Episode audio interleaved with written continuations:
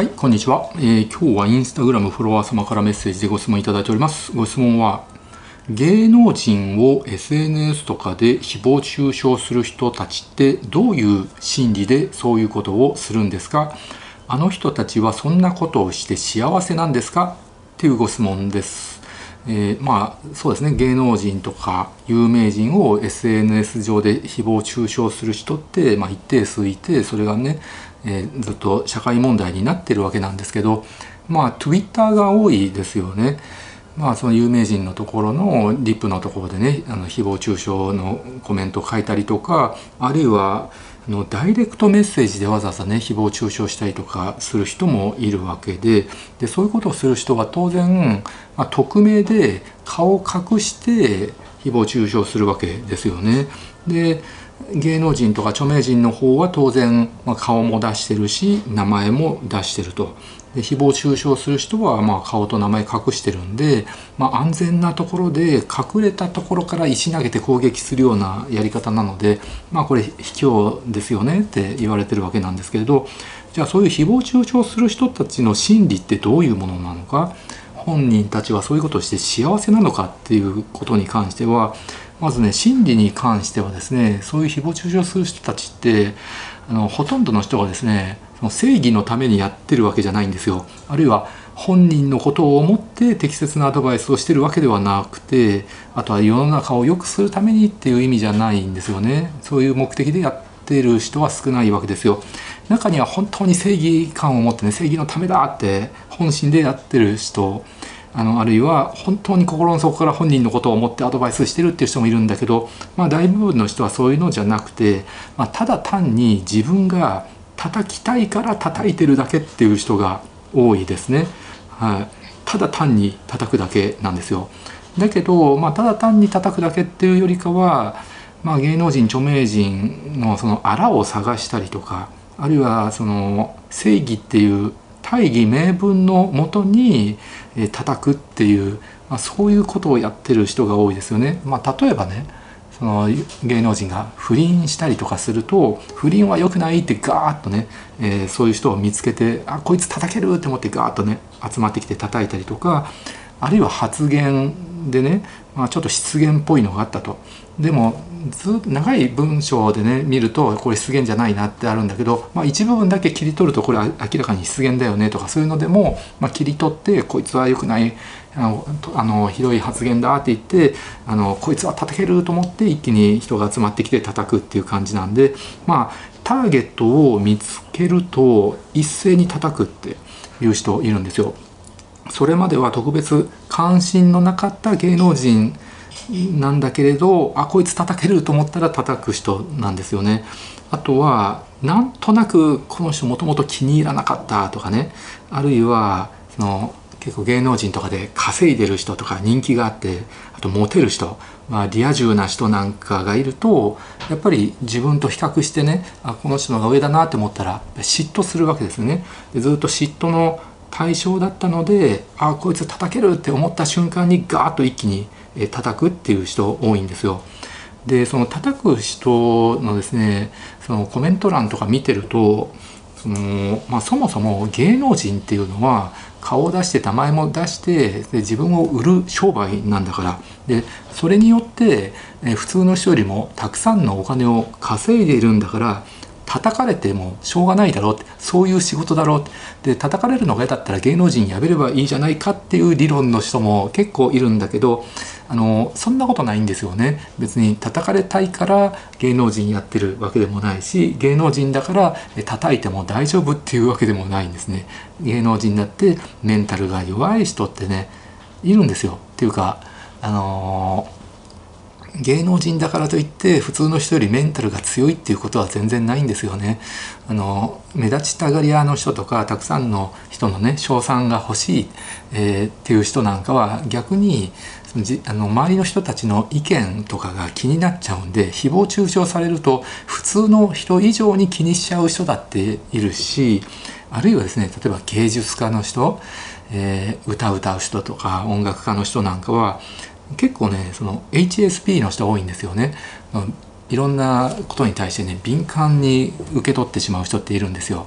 その刺激に対して敏感で自分のことをですね悪く言われたら必要以上にそのことがね気になっちゃう人っているんです意外にお笑い芸人とか役者さんとかでも HSP で普通の人よりもいろんな感覚がね鋭敏で、まあ、敏感敏感だからそれが才能になって、えー、芸能人としてのねあの能力が開花してるって人もいるので普通の人よりも誹謗中傷に対して敏感な人もいるわけなのでまあ芸能人だから叩いていいっていう理論は全く合ってないんですね。うん、でまあなんでわざわざねそういう誹謗中傷とかするのっていうとまあ結局その人間っていうのはですね正義を振りかざして他人を攻撃することに対して、まあ、快感を覚える生き物なんですよ。そういうことをすると脳内でドーパミンという物質がですね分泌されて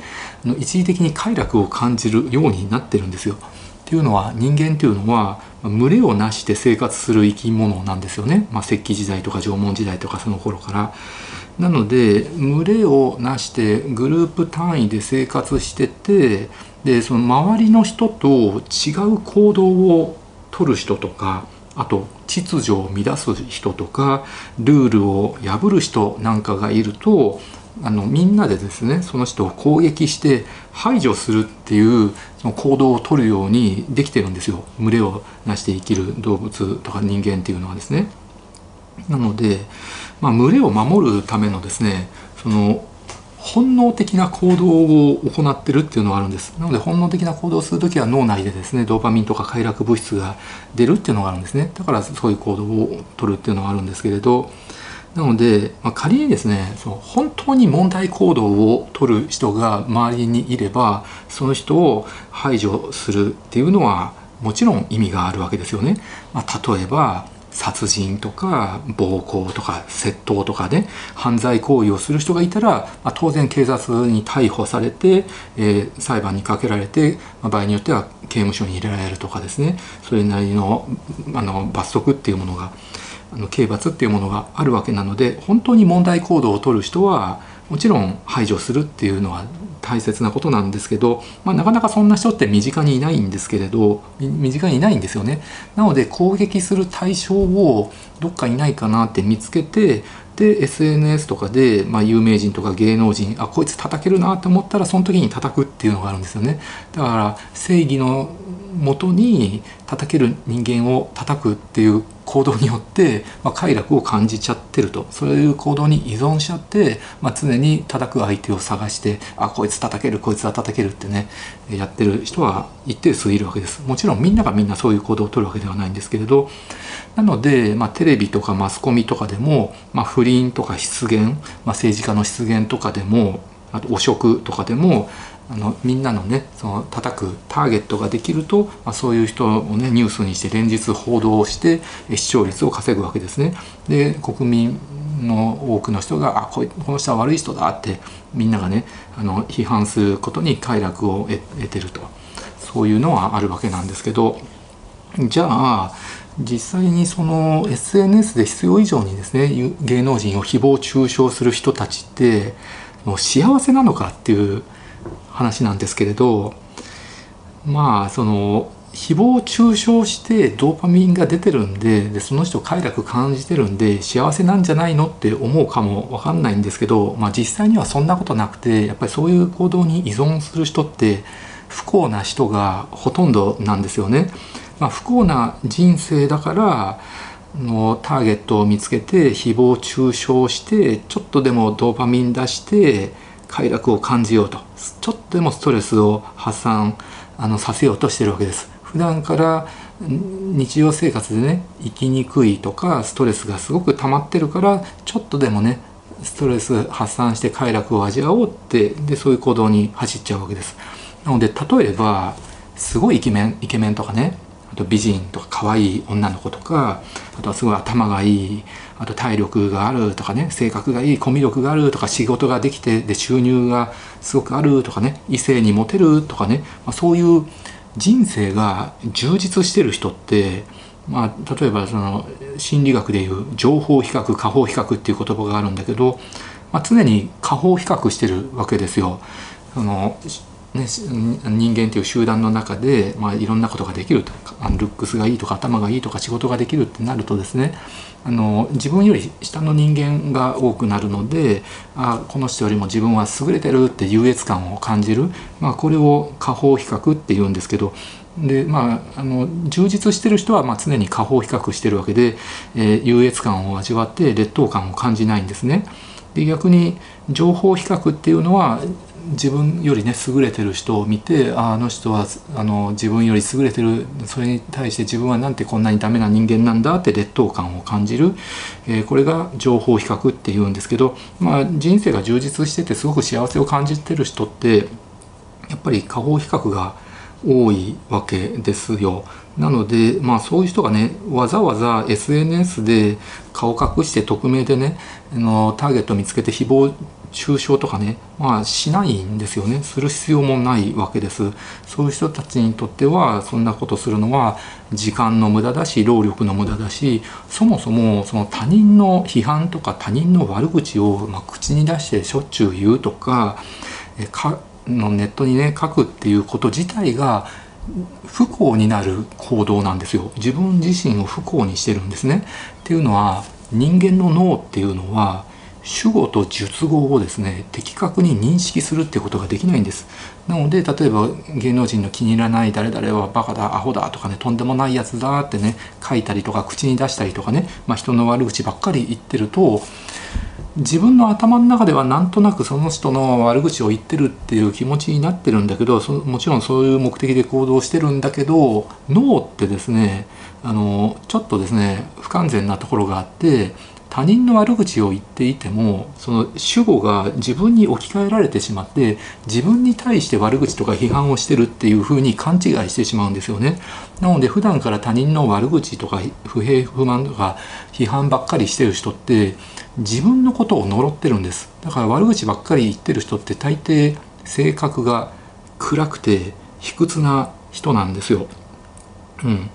で明るい人とか性格のいい人とか幸福な人っていうのは逆になるべく他人のいいところを見つけて褒めるっていう習慣を持ってるんです。でいろんな人をねあの「君はすごいねかっこいいね」ってね褒めてるとやっぱり自分の脳もですね幸せになるんです。褒めるっていうその誰々さんはすごいって褒めてるんだけど脳はあの勘違いして自分で自分を褒めてる気になるので他人を褒めるいいところを探してねあの称賛するっていうことを普段からやってる人って幸せで明るい人が多いんですね。うん、で暗い人性格悪い人不幸な人っていうのは、まあ、常に他人の荒探しをして批判したり悪口言ったりとかしてるわけなんですよ。なのでそもそもそも普段からターゲットを見つけてネットで不平あの批判書いたり悪口誹謗中傷する人ってそういう行動をしてるだけでまず不幸なんですね。だから僕 SNS で有名人芸能人のね誹謗中傷をしててそれ依存してる人って本当かわいそうだと思うんですよね。だから逆に僕そういう人たちに仮に自分のさ YouTube のコメント欄とかでね悪口とかね誹謗中傷されても全然嫌な気しないんですよ本当に、うん、これ本当なんですけれど例えばこの YouTube のコメント欄でも本当にありがたいことにコメントよく見た、ね、ほとんど全部見させてもらってるんですけどほとんどがあの応援コメントなんですよね。すごい勉強になりました。いつもありがとうございますってね。でそういう応援コメントいただくと本当に僕も励みになって嬉しいんで感謝してるし僕の視聴者さんって本当に民度高いなって思ってるんですけどそれでもね本当にたまにねもう2%ぐらいなんですけれど残りの98%は本当に応援ばっかで嬉しいんですけれどやっぱり高評価率ね大体僕97%ぐらいなんでありがたいことに。やっぱり 2%3% ぐらいの人はやっぱり批判コメントとか僕のことを誹謗中傷したり僕のあらを探して悪口を書く人もいるんだけど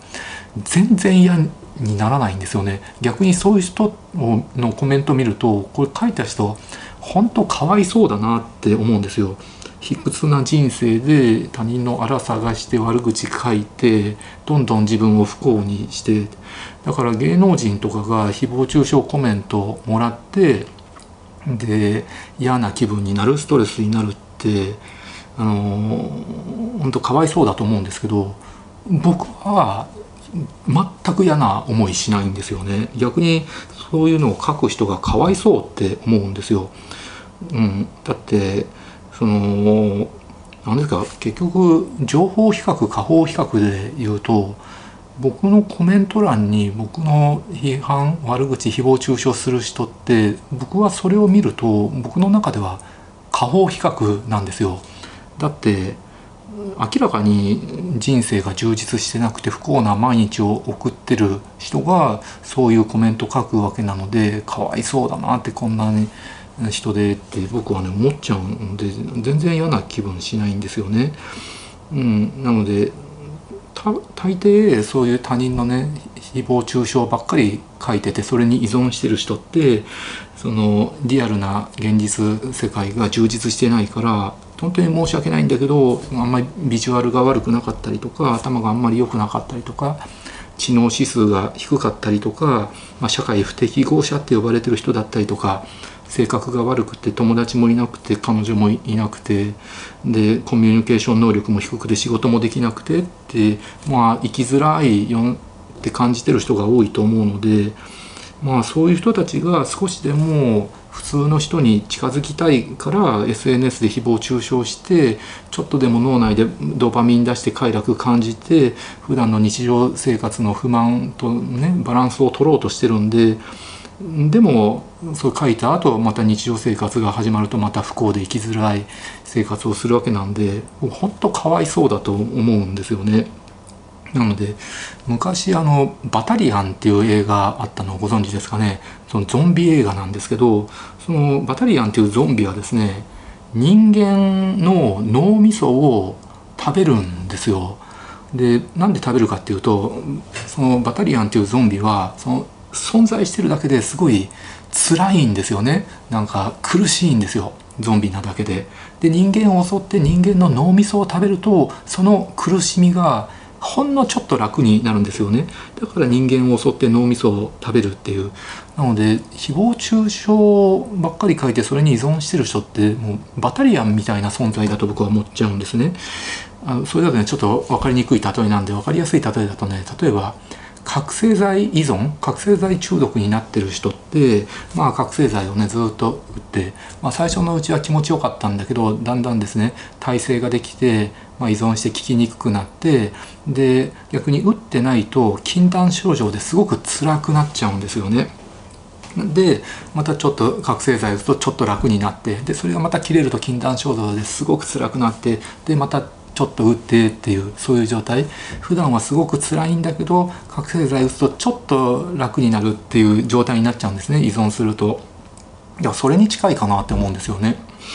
うん。なのでよく芸能人の人で誹謗中傷されてすごくメンタル病んでる人いると思うんだけどそういう人ってその誹謗中傷してる人のまず顔が見えないし名前もわからないんですよね。だからどういう人が書いてるかわからないと。なのでおそらくその誹謗中傷されてねメンタル病む人って誹謗中傷してる人がまともな人間だと思ってるから